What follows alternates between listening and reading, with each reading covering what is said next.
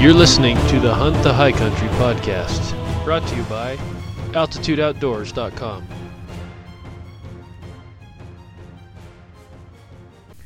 Hey guys, this is Brad Carter.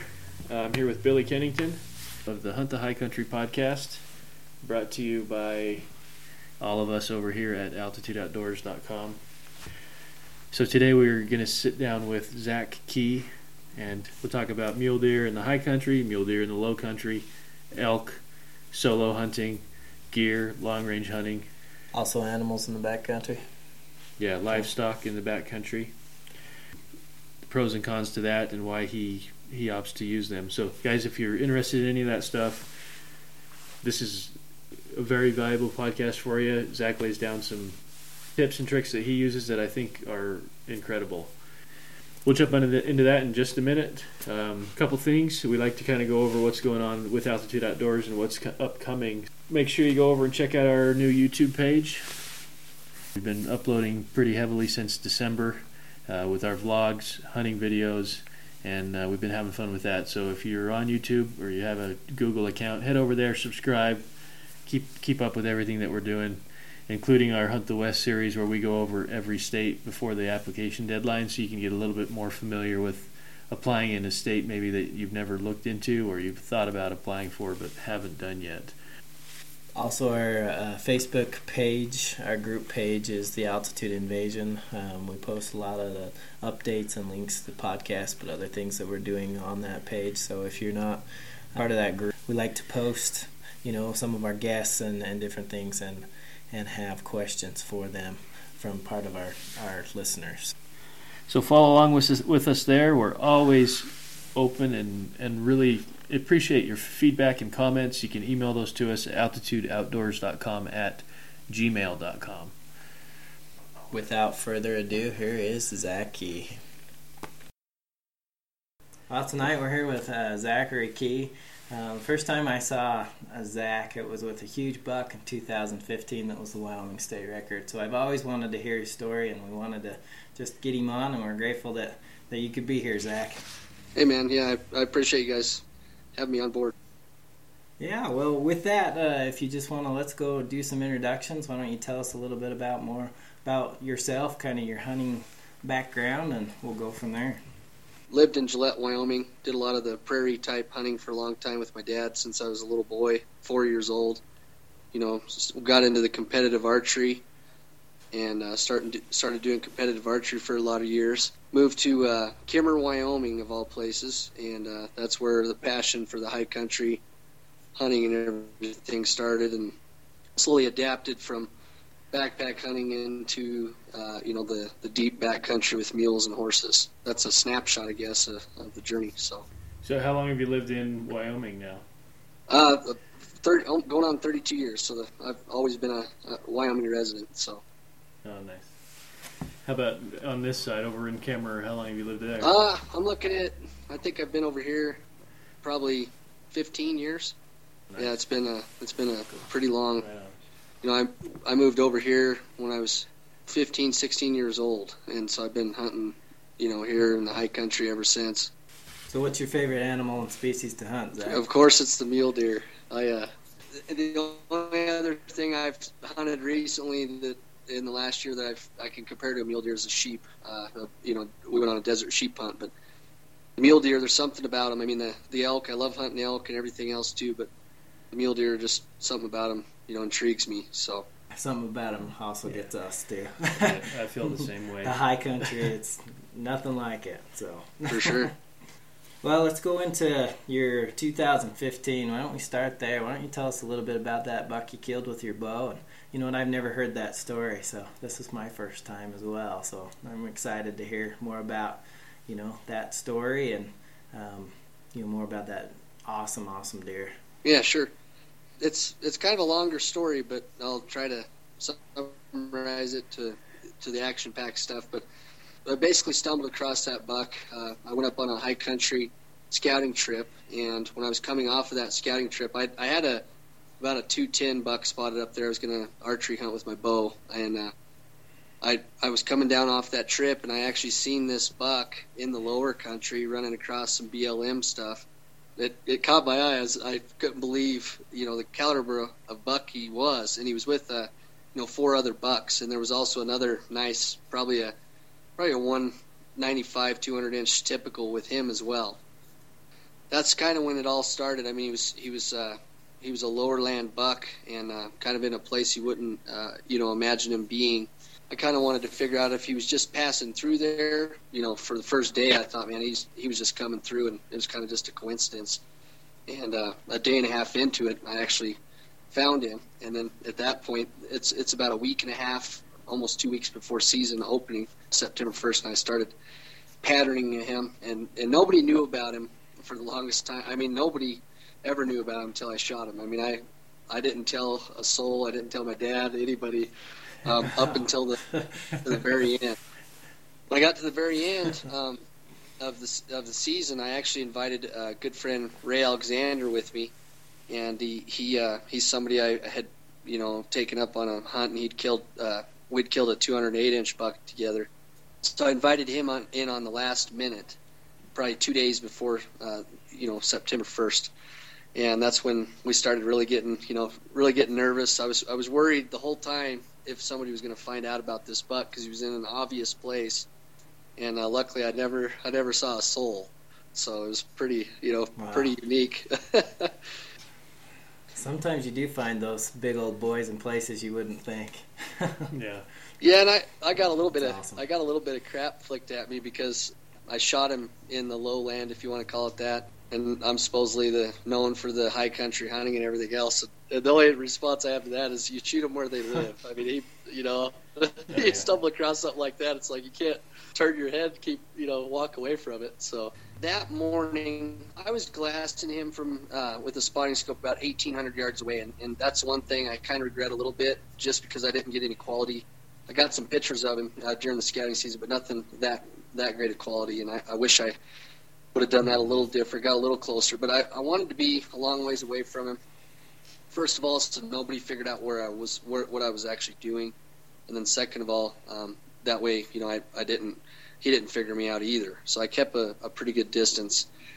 He was going on to, uh, he was on some private land and BLM land, and he was going into some, some different ranches as well. So I went and got permission uh, from some ranch owners uh, to, you know, pursue this buck, depending, you know, where he was at. BLM. I, di- I didn't want to have any boundaries, I guess, depending on where he was. Opening day, I went out with Ray Alexander that morning, and the wind was wrong. It was blowing directly into him. Uh, so I backed out and uh, waited till about one o'clock that day, and then I snuck in to where I believed he was going to come through the trail he was going to come through on. You know, I, I, I basically made a post and and sat there. So I sat there from one o'clock in, in a storm of mosquitoes and in the heat. Sat there until uh, he, he finally came in. I think it was around seven thirty. Uh, you know that that afternoon. So it was a long sit. I, I was going wow. nuts. and one thing, one a tip I could give people is is one thing with him. The reason I think I was successful with him is not only did I kind of pattern him, and one thing I missed telling you is he started using a, a, fifth trail. He was using four primary trails, and he started using a fifth trail the day before opener, and it threw us off. And uh, Ray and I, you know, he told me no, sit on the fourth trail.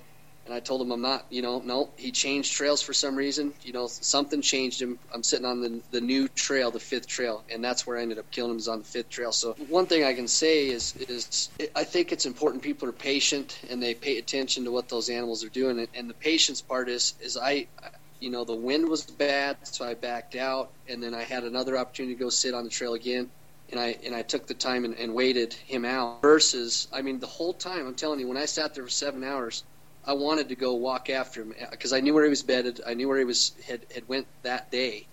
And the, the biggest key I could tell people in a spot and stalk situation is to just be patient because you know there's so many elements. There's those does, other bucks, everything else, moose. You know anything that can give you away. So make a plan and, and, and stick with it because I wanted to deviate four or five times from my plan, and I, I just kept making myself like, no, don't do it. You know, stuck with it. So but yeah, he came in. Um, this is kind of the cool part of the story. He comes in, he jumps a fence and is coming towards me, and he gets uh, he, he's out about 100, 109 yards somewhere in there, and he's kind of feeding away from me broadside, and I'm like, oh, it's not going to happen tonight. I'm going to have to, you know, set up on uh, September 2nd again.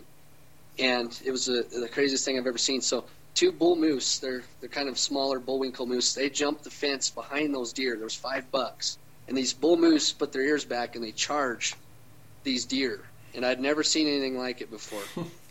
and so they charge them, and that obviously pushed the bucks right to me. They they actually spun and kind of ran right to me. I had one buck that was like, you know, a, a small 170s uh, four point. You know, he was probably, oh, I you know, I'd say at one point probably 10 yards at, at the farthest. So then, you know, I'm a little nervous. I'm gonna get busted obviously by these other deer, but that brought him in.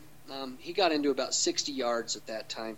I was trying to get, I was trying to be greedy and get a closer shot, to be honest with you and uh, he kind of turned broadside again and started feeding in the same path he was. And, it, and I remember counting it down, man. It was 62, 63, 64. I was counting the, you know, I had my rangefinder up against my bow, and uh, finally he turned perfectly broadside at 67 yards. You know, I decided, you know, there was no vegetation in the way, that there was no wind. Mean, it was a, it was calm as could be, and I, I decided you know to take the shot and the shot wasn't perfect. It was a it was mid body so the height was perfect but the uh, it was probably you know it was a little bit of lung and, and liver. It was mid body not not a thankfully not a gut shot but it was kind of was a little farther back but I uh, decided to leave him that night. Uh, I, I, hiked out and, and hooked up with Ray Alexander again and, and told him what had happened and then uh, the next the next day September 2nd is when we went and found him that's a snapshot. I mean, there's obviously a little bit of small detail I'm leaving out, but it was it was exciting, and it was, I still you know still relive the the hunt all the time. I mean, it, it was a it was a neat experience. It's kind of what it's all about, right there. Even though he's huge, you know, just the whole experience from the the, the bull moose to everything else. That's pretty cool. Right.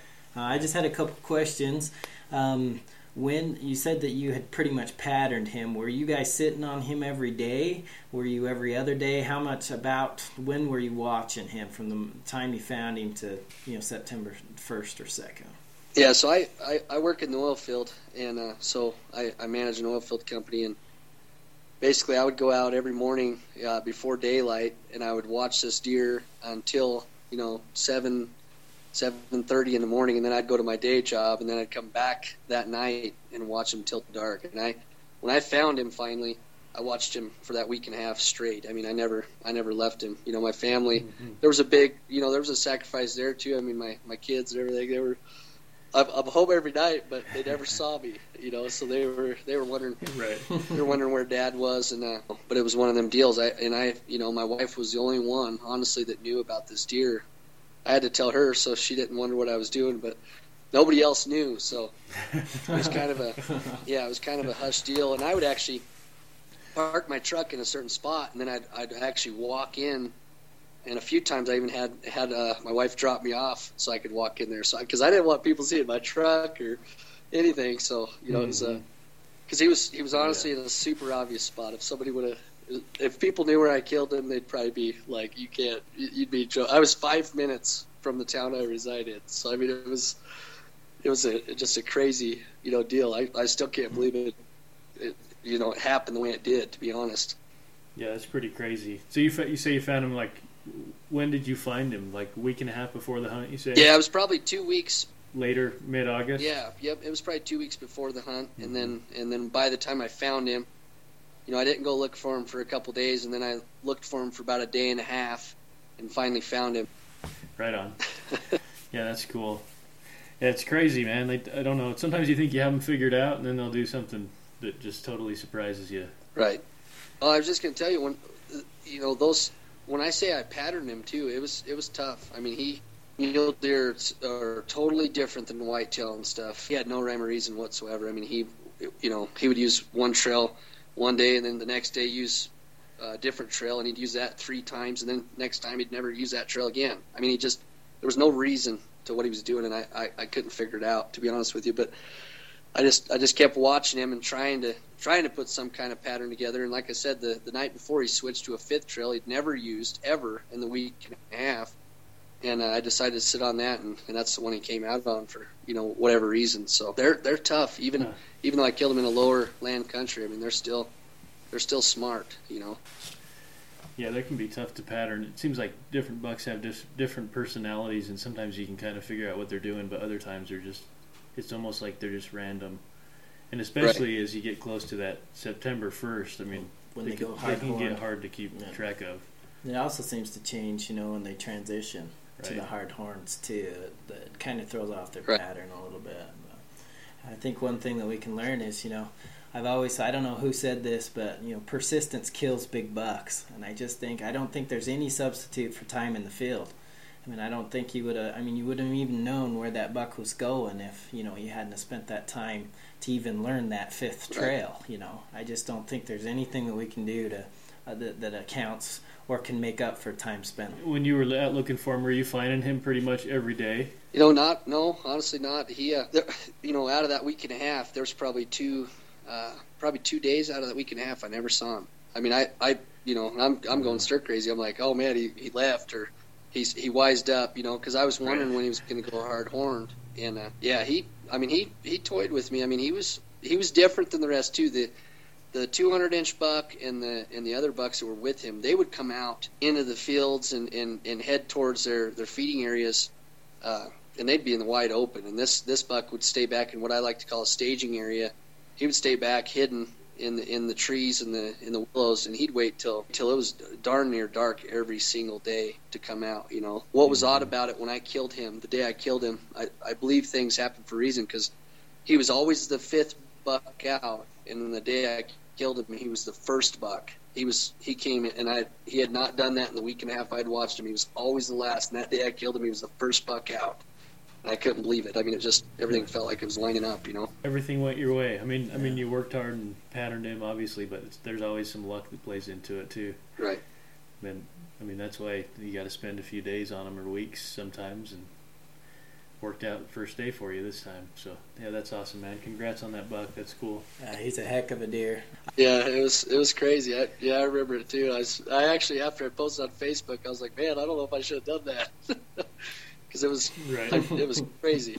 kind of jump around here, but um, you talk a little bit about those staging areas. I'm just curious about your glassing techniques. Um, you know, high country versus you know techniques you learn used in the low country, um, and just kind of your your way of going about glassing when you're trying to find these bucks. Yeah, and, and I think that comes back to the patience. I mean, the, you know, in both cases, and I guess I'm probably better at the high country. You know, this it, it, with this low country buck I killed, he was it was all patience. I mean, it was it was sitting day in and day out. You know, I thought I lost him, and then I'd find him again, and I mean, it was just one of them deals. You know, just a lot of patience, and that's the same thing. You know, people need to take into the high country is is patience. I mean, I watch so many people, and I've taken people that they want to sit on a ridge for an hour and then they want to blow out of the country and go find you know go find a buck. And i've i have sat in the same spot. I just two years ago when we killed uh, three years ago when we killed ray alexander's this uh, 208 buck i sat in the same spot for four days and never saw a buck over over 160 and the the fifth day um, my dad and i spotted a, a 220 inch buck and we couldn't. He he had giant inlines on both sides. This would this is the year before I killed mine. I mean, he would have hit know, 220, 230 buck. He was he was huge, and we tried to get over to him in time and couldn't uh, before it got dark. I mean, we're we were a long ways away from him, and uh, so I came out of the mountains, went back in with Ray Alexander.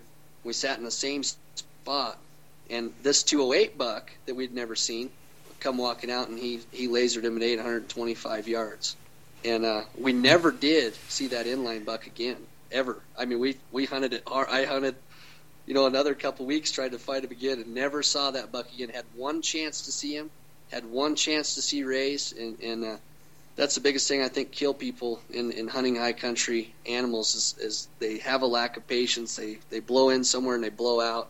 They miss stuff. You know, you gotta you know, and I don't want to sit there on the ridge any worse than any any worse than anybody else, but I'm just telling you that's one of your biggest tips in in killing, you know, big buck after year after year.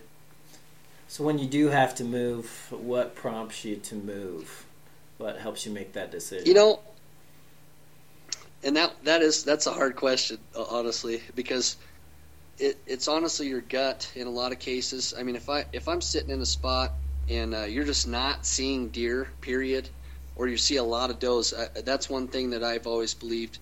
Seems like if you're seeing a lot of does, the bucks aren't far away, but they're not, you know, they're not right there with all the does and the fawns and stuff. So it's just kind of a gut thing, I guess. I, you know, on that, honestly, there. I'll be honest with you. I've sat in some spots before that I didn't think were that good, and then you know three four days into the sit see the see the bruiser. So mm-hmm. honestly the the patience of sitting there is, is more valuable. But you gotta i mean you guys know you gotta know you know what kind of terrain to be looking at too.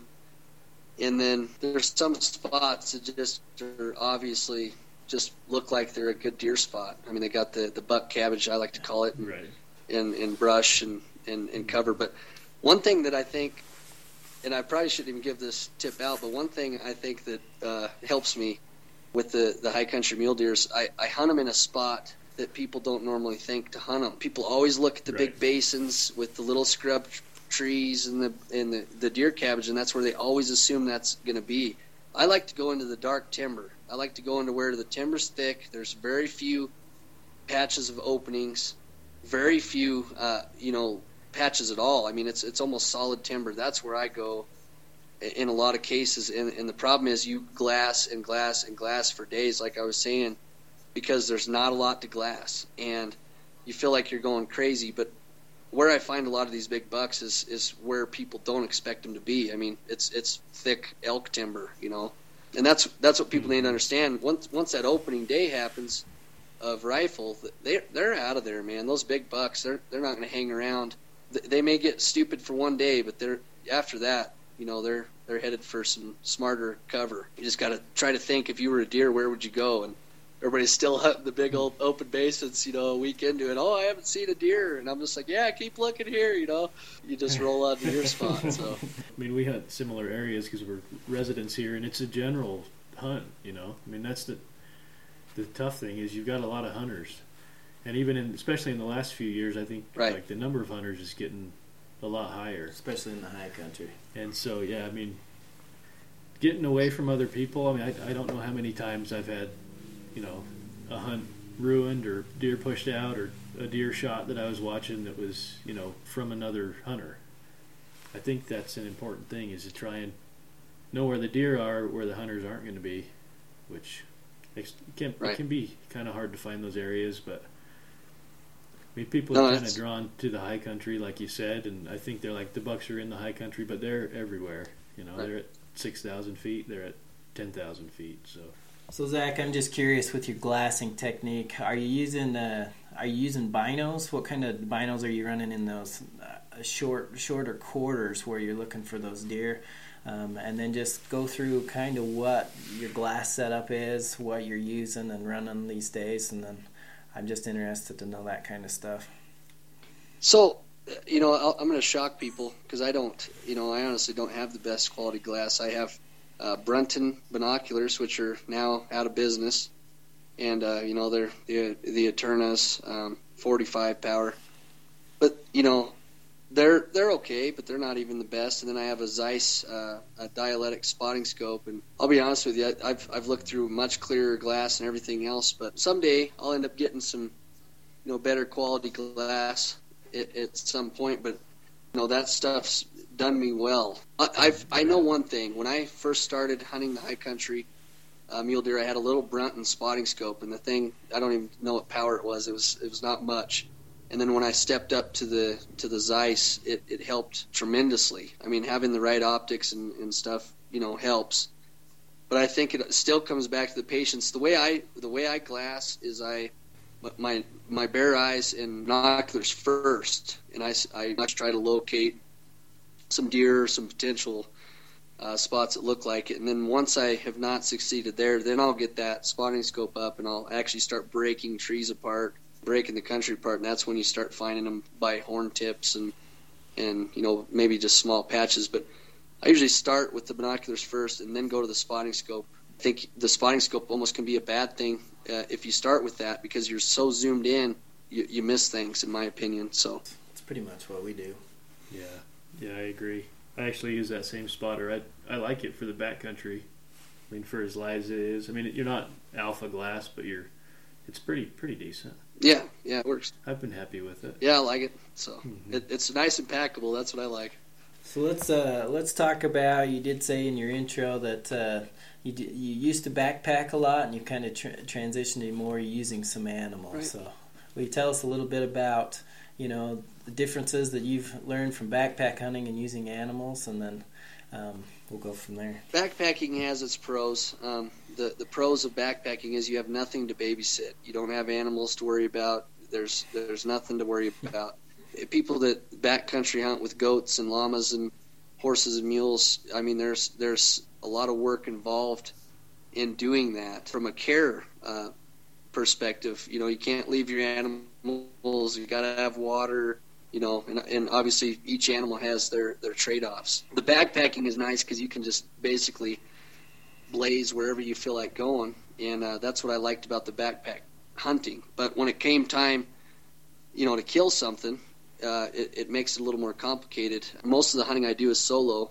You know, I'm 165 pounds, and you know, packing an elk out, you know, seven miles for me is, you know, that's a that's a chore, just like anybody else. But for me, at 100 160 pounds, it's really a chore. So I decided to take a leap of faith I had a lot of people tell me to start with horses, and I always had an interest in mules, and so I actually started with mules. I had four four mules. They were riders and packers, and that's what I started with. And now I've actually got some horses in the fleet as well. But the reason I went horses is is not only because you can ride them, um, so you can save a lot of energy. You, I can get in there five six miles, you know, ten miles, whatever you're trying to do, and you're still 100 percent energetic, and that's that's why I went that way. And, and I'll typically get in there and I'll tie up the horses to some long lines or something, and then I backpack from that point. So I still kind of do a, a mixture. Um, I'll you know I'll backpack a couple miles a day still, but at least I'm in there, you know, at a base Right. camp. And so I think that's also helped me be successful with this hunting, to be honest with you, because I'm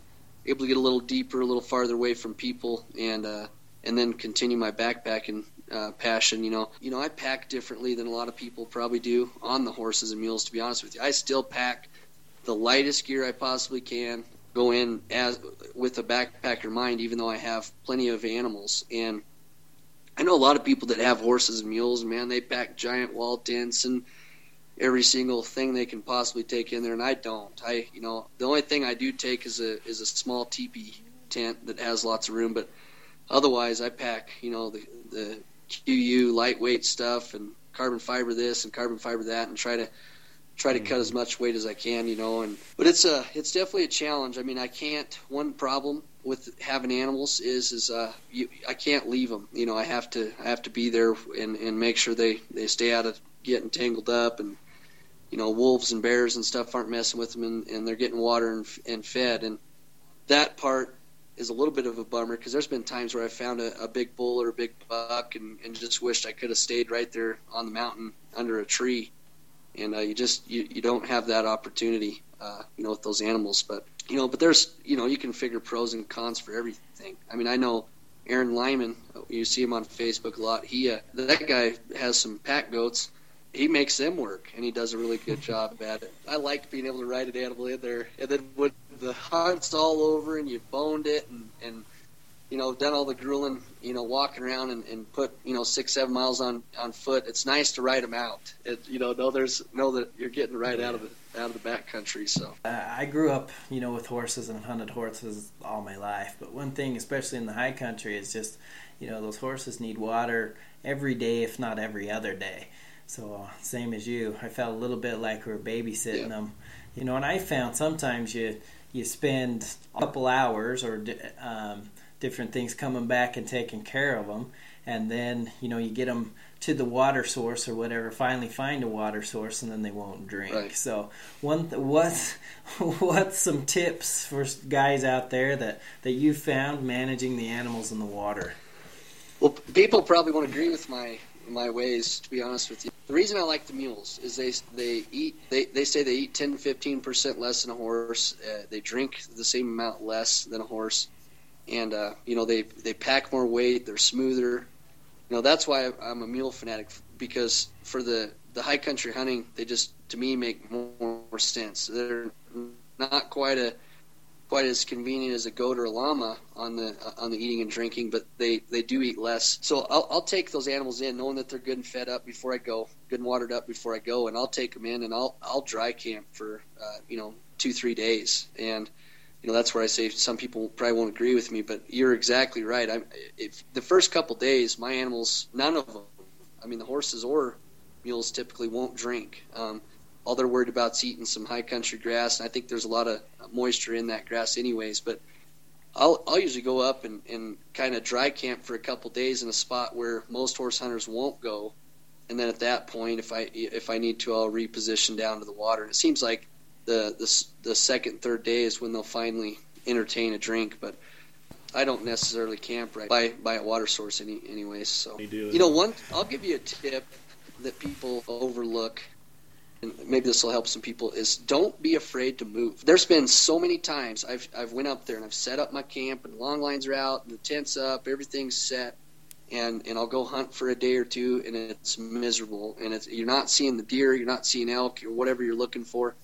And most people will sit in the same spot because they don't they're they're too and I don't mean this rude, but they're too lazy to tear camp down and and try moving somewhere else. And that's maybe one of my my advantages is I'm not scared to. I got those horses and stuff. It's not that big of a deal to resaddle them up and pack them up. Get familiar with your equipment. Get familiar with t- tying double diamonds, box hitches, whatever it is with animals. Get yourself familiar with it so it's fast and easy. Don't be afraid to move. This year is a prime example with Eric and I. You know, we went into to a new spot we'd never tried in the Hoback.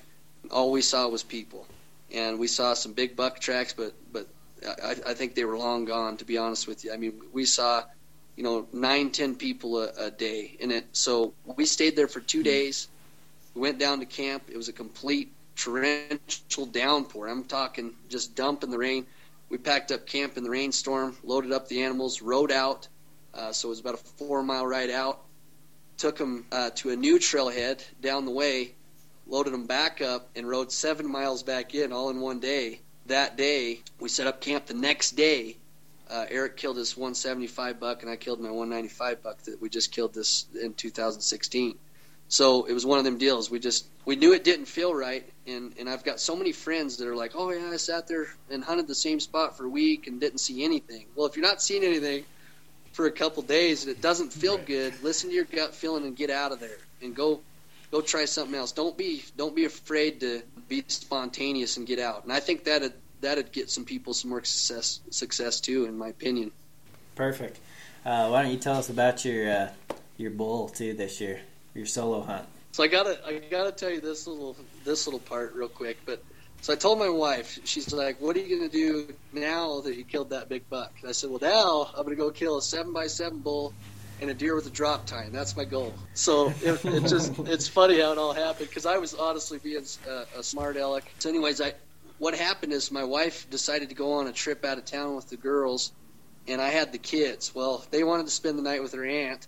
So I decided last minute on a Friday night, it's like three o'clock to load up, and I only had two days to go. So I had to be home Sunday for work. So I blew into the into the Wind Rivers you know, it's it's grizzly bear country, remote, you know, above timberline, and I, I blew in, made it as far as I could Friday night, set up a, a temporary spike camp, and then I reloaded camp up at six in the morning. That next morning, Saturday morning, and I blew in uh, the rest of the way. I was probably about five miles in, is all. And uh, but I was up at you know I was camped at, at ten thousand, about ten six.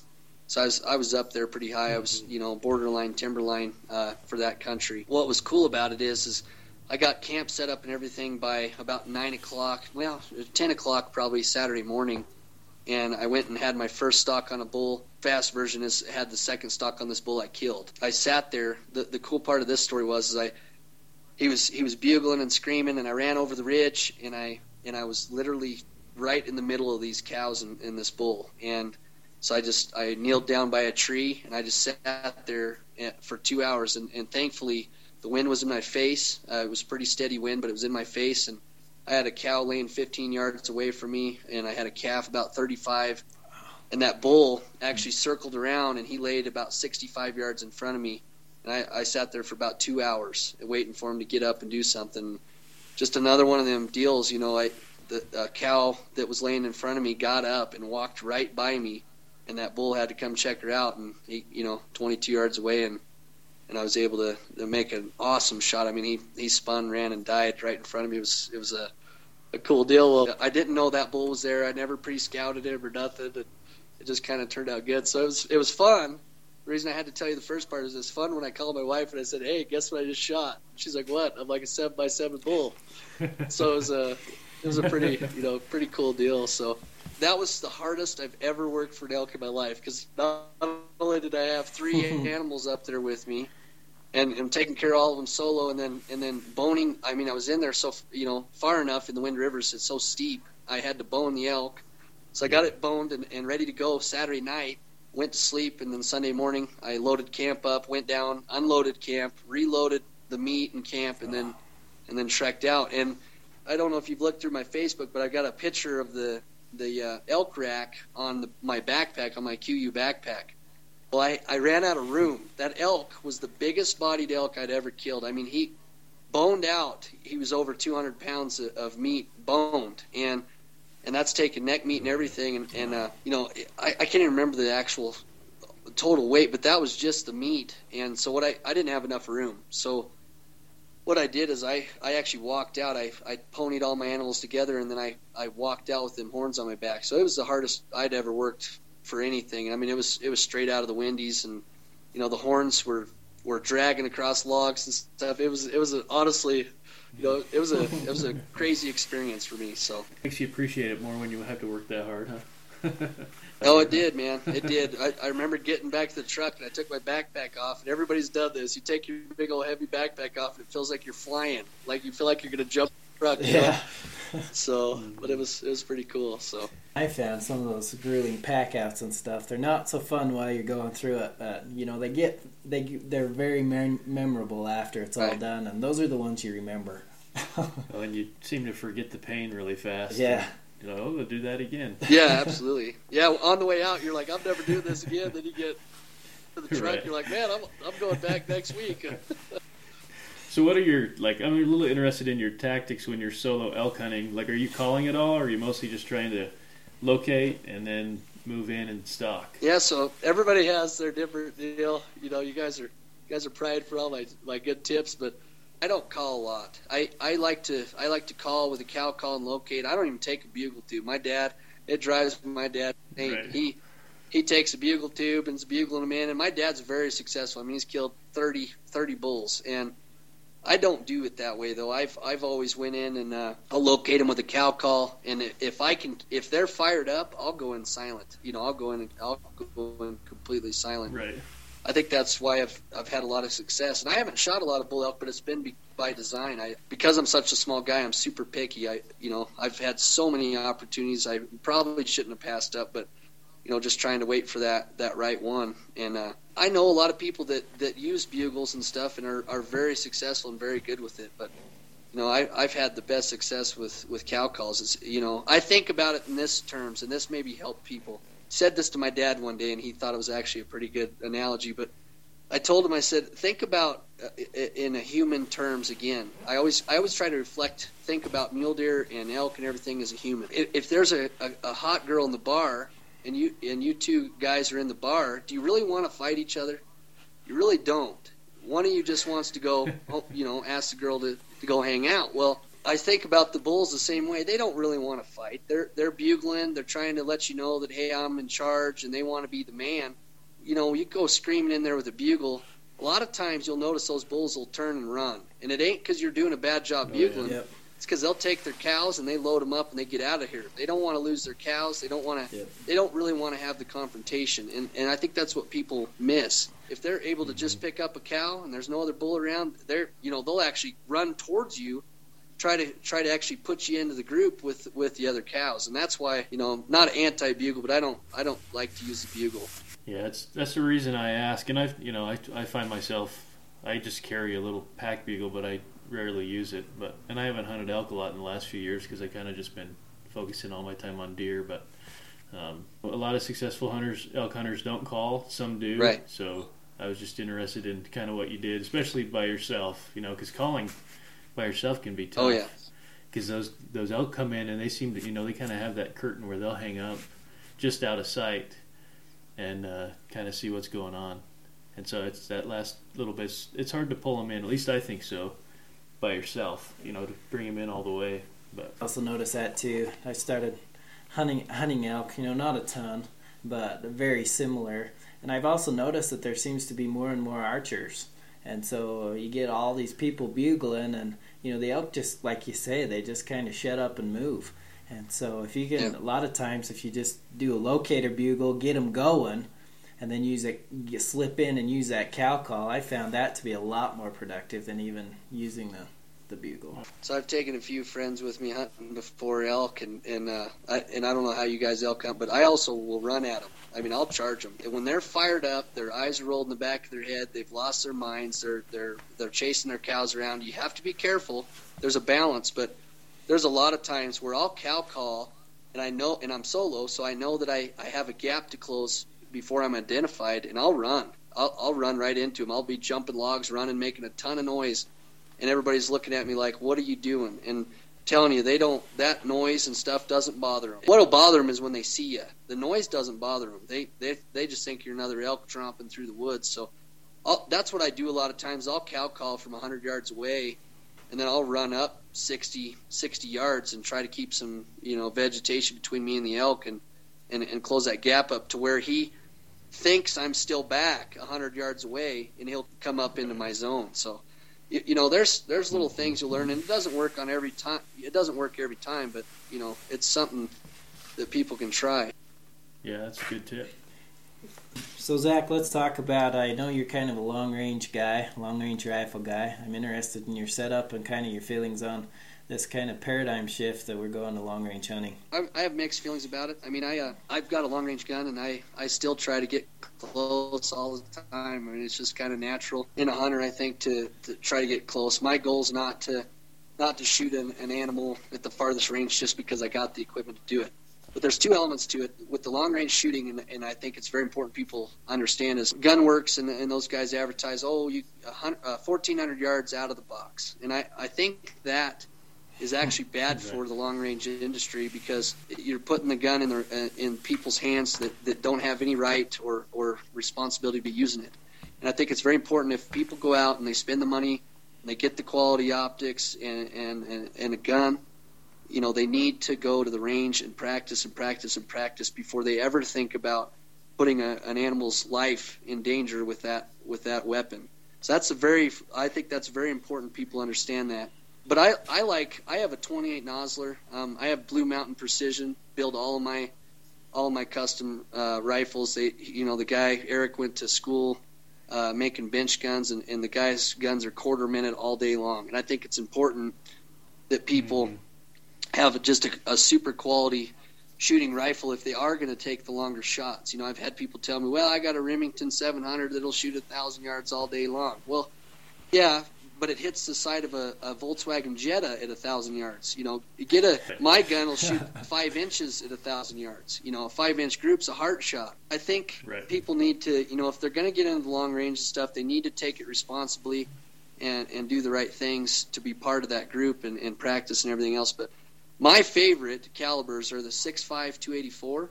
The gun does not have a lot of recoil, and it's flat shooting, and, and you know shoot 140 grain bullet. Prime sheep, deer gun, you know elk. We've killed elk at you know six, seven hundred yards with it all day long. I really like the six fives, um, and then you know seven mag. If I was to recommend to just the average hunter uh, for long range, a, a seven mag is probably your best. You're able to shoot a 180 grain. You know, it's a flat shooting rifle, and and the, you know that's probably the the most recommended caliber I would give somebody is a seven mag. Um, the most recent build I've done is a 28 Nosler. You know, seven mag on steroids basically. Um, I'm shooting 175 grain Hornady ELDX at uh, you know 3260. You know, Oof. the difference is a 28 Nosler versus a 7 Ultra Mag is is the pressures and everything. You know, a 28 Nosler, they- they've got it down to a science with the you know the shoulder and, and the way the cases and everything else to where they're a very consistent, very good grouping flat shooting gun. Whereas like an Ultra Mag, you'll, you know, you'll hear some people say they're a little finicky and, and they struggle with them a little bit, and that's the difference. They're basically the same thing in a sense, but that 28's just just a flat shooting group and you know real nice gun. So that's what I've got now is that 28 and, and, still that 6.5 284. But it's all about building a precision gun and then and having the optics. And I'm a Huskemaw fan. I, I'm sure everybody's seen that on my post and everything else. I got a sticker on the truck. I'm so Huskemaw diehard. But Huskemaw, you know, there's great scopes out there. I'm not saying there's not other good scopes, but Huskemaw for me, the reason I like it is because it's it's fast. It's it's a an easy system. I mean, a, you know, a 12 year old kid can use a Huskemaw scope. It's it's you know they're so simple. They're bulletproof. I've I've had horse wrecks and everything else, and and the things have made it through it unscratched. Um, you know, I just I'm a I'm a big diehard Huskemaw guy. I've I've been with you know the Huskemaw group since they had the first prototype, and and they, they care about the product they're building, and, and that's what I recommend to people. You know, I've heard people say, oh, you can get better glass here and there, and this and that, and I've never had a Huskemaw penalize me in a light situation. The reason I like the Huskemaw is because it's got the dial turret system, and I've t- I take a lot of kids uh, out hunting to introduce them into the outdoors that, that don't have the opportunities. And man, it's it's so nice. I'm not teaching them to shoot long range. That's not the purpose of it. It's so nice to be able to you know see a deer out there, an antelope or something at, at 275, 325 yards, and dial that scope to that yardage exactly and tell them to aim small, miss small. You see that of hair on that that deer's shoulder, aim for that and shoot it, and that's usually I, I mean they miss it by like an inch. You know, and that's why I'm such a big Huskemaw guy too. Is I think right. the the ethics they allow you by being able to dial it um, is top notch. And a lot of people don't understand is, is Nightforce has a dial scope, and so's Leupold, and all these other guys are coming out with it. But Huskemaw was the first patented scope ever to come out with the windage and the turret ability in the top of it. So they're the only ones that have the windage marking, you know, laser engraved into the top of the turret for fast action. You got a deer out there, a coyote out there, whatever, it's right there at, at your fingertip. Whereas Nightforce, you'll notice you get, the G7 rangefinder because it figures your wind for you. And the reason they do that, it's not because it's a bad scope or bad setup. It's because they don't have they don't have that patent right to have the, the wind on the turret. That's the difference, and that's why get get something you're familiar with and comfortable with, and you need to determine your your your range ability. And I'm not saying Gunwerks is a bad product. I, they, they make a nice gun and everything else, but I just hate seeing for the outdoor long range industry, you know, 1,400 yards out of the box on a side of a, a, a side of a logo. I think it's horrible for us because there's a there's a big thing going on right now where a lot of hunters and non-hunters are trying to get long range shut down. They want it down. So as hunters and, and outdoorsmen, we gotta we gotta band together, do the right mm-hmm. things, be ethical, and not try to take a 1,400 yard shot on a big game animal just because you can. You know, try to get closer. I mean, we're we're still our hunters. Right. I, I as well am a long range guy, and um, you know, people people say, "Are you really able to do that?" And I say, "Well, right. yeah, because I've practiced, but that doesn't mean I take the shot. We can always get get closer." But one thing that the little tip that I would give, if people are interested in long range, you've got to get in the hills and shoot. I mean, even at the bench, you know, verifying that zero. Um, get in the hills. You need to practice angles. You need to practice wind in those canyons. You need to practice just like that mule deer or that sheep or that elk. Because if you don't practice and you're not putting, I mean, sometimes hundreds of rounds down, you're not going to make that shot, and that's where it's, you know, that's where it's unethical. And a lot of guys are, you know, against the long range because they think it takes, you know, takes the skill out.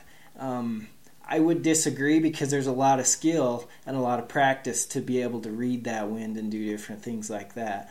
But again, it's the practice. It's the same as you know the guy that pulls his rifle out of the box and was only shot it you know two times to make sure it was on and then shooting two or three hundred yards. Um, you know in my mind a guy that spent the time and can shoot a two and a half three inch group at 600 you know is going to be a lot more proficient at taking that animal down and knowing his you know capability with that weapon you know i think that's a lot more ethical. So a lot of times it just comes down to opinion but um, you know knowing your weapon system practicing with it and practicing with it in real time hunting scenarios i think it's key. Oh absolutely. There's all sorts of shoots i mean that they have. I mean all over utah you know i do the Huskemaw challenge every single year. You know people need to start following that going to that. I mean those that's what they are. I mean, they're you know you're shooting 100 rounds in, in a couple days, you know, laying, prone, kneeling, standing, uh, offhand, upside down, in rain, wind, whatever. Mm-hmm. And that's what those those shoots are are designed for is to teach you know teach a person the, the different shooting angles and everything else. But that's what I mean. Not only can they go out and practice in any hills, you can shoot any rock or any speck off anything all over the hills on public land, but they also have tons of shoots uh, mm-hmm. for long range enthusiasts to to get that that kind of practice. I mean, I, I I'm comfortable taking a, a you know a thousand yard shot on a deer and elk all day long. I mean, I don't, but I guarantee it's from shooting hundreds of rounds, at, like you're talking about, and that's what people need to understand is, man, don't don't be a 200 yard shooter and go pick up a thousand yard gun and start just taking 800 thousand yard shots at animals because you're going to ruin it for the rest of us that, that are that love it and that's all I can say. I mean, it's just like archery gear to You You know, I got a little when I shot that deer 67 yards. You know, I got a little uh, stuff flicked at me about that too. Well, I've been shooting competitive archery. A lot of people don't know this, but I've been shooting competitive archery since I was a, you know, old enough to draw a bow. I mean, I took third in the nation. I took sixth in the Junior Olympics in Salt Lake. I, I've taken my dad's took 16th in the world. My dad's a phenomenal archery shot. You know, I've been doing it my whole life, and, and, and I practice and practice and practice. I don't just pick up the bow two days before hunting season and practice. Right. It's a year-round commitment, and that's what I think people need to understand. You need to be taking care of yourself physically, so you can put out during the hunts. You need to take care of your your weapons and your gear and everything, and you need to be practicing with it year-round. That's the biggest thing. You got to live it, and I and I know there's a lot of us that do. I know you you both do, and but you got to live it. You can't just pick the bow up two days before the hunt and then go out and start bow hunting. That ruins it for us, you know, as as hunters. So I couldn't agree more. Yeah, commitment's a huge thing. That's a, I mean, I, I own a little shop here in Afton, and you know, so I talk to lots more people than I would otherwise, you know, and they'll say, well, how am I going to, you know, I want to kill a deer, big buck, or whatever, and I'm like, well, commit to it then, you know, like it is a, it's the lifestyle, like it's not if you want to be consistent, I mean, guys get lucky, but if you want to be consistent like you are, you know, it's you eat, you live and breathe it every single day. So yeah, and putting yourself in the field too. You know, that's a. Oh, I have a lot of people that always ask me, you know, how do you kill so many animals and, and all these big animals? You know, we've killed at 204, 208, you know, all sorts of, of big bucks, and they're asking me where my secret spot is. Well, there is no secret spot. It, it's just, it's literally going out. When we killed Eric's 204 inch buck, uh, it's been about five years ago. When we killed that, we we had hunted 33 days for just mule deer. 33 days for his buck, and that, that's the other thing too. People have to pass on bucks Oh, yeah. If if you want to shoot a 200 inch buck, don't shoot a 180 inch buck or a 190 inch buck. And, and Eric passed a phenomenal this buck. I don't I couldn't even believe he passed it. It was a 195 pushing 200 inch typical buck, and it was hmm. beautiful. I mean, a big old wide, great buck. And he passed it because he wanted a 200 inch buck, and and uh, think it was about seven days after he passed that buck, we finally killed that 204 buck. And you, you got to pass on those smaller animals, let them grow up. And if you want to shoot a big one, if you don't want to shoot a big one, you know, if you're just out there to shoot a meat buck or whatever, I understand that too. I, I believe in all all hunting is good. So you got to be willing to pass. Oh, yeah. I think sometimes you have to be willing to pass for seasons too. It's not just you know pass for one day. Sometimes it takes multiple seasons to have that opportunity too. So. Um, Absolutely. I love that that buck of Eric's. That's when I watched the because you guys had a little video, and that's one of the things that just got me just crazy about high country mule deer was his deer. So that was pretty awesome. Right. yeah, it was it was cool. We didn't we didn't honestly we knew he was big, but we didn't realize he was that big. I mean, we we were thinking uh, 190s. You know, we'd passed on the 190 buck before, and uh, you know we were thinking the same caliber. And when we got up to it, we're like, "Holy cow, man! He's it grew ten inches. You know, it was it was pretty cool. But and it was actually the the day before the last day. The next day was the last day of the season. Uh, you know, because we hunt both units. I couldn't believe it. But we archery hunted mule deer, and then we gun hunted. You know, the September fifteenth opener, and then we we actually shot that 204 buck in the October first opener in G. Yeah, it was. I mean, it was insanity. I'd, I'd never hunted so hard for mule deer in my entire life, and it, it's just being out there. You, the people got to put themselves out there. You cannot go up and I understand people have work schedules and stuff, eh, you know, as well as I do. But you cannot go up for four days and have no rhyme or reason and traipse around and you know, be disappointed with yourself. You you just have to keep trying again and again and again. You got to earn it. Okay, well, we appreciate your time and we appreciate talking to you. I learned a bunch. So, Yeah, Um, sure. uh, Zach, if anyone wants to, to follow you, how's the best way to do that? How do I have Instagram or anything? So, best way I guess is friend me on Facebook. So, Well, again, we appreciate your time and, so and uh, look forward to what what you do in 2017. yeah, man. Good luck to you guys too, and all the other outdoorsmen out there. So, ho- hopefully, uh, everybody keeps tearing it up and having fun. So. It's, it's going to be an interesting year this year this year with the, the way the snow's been and stuff around here. Thanks for having me online. You bet. Yeah, thanks, Zach.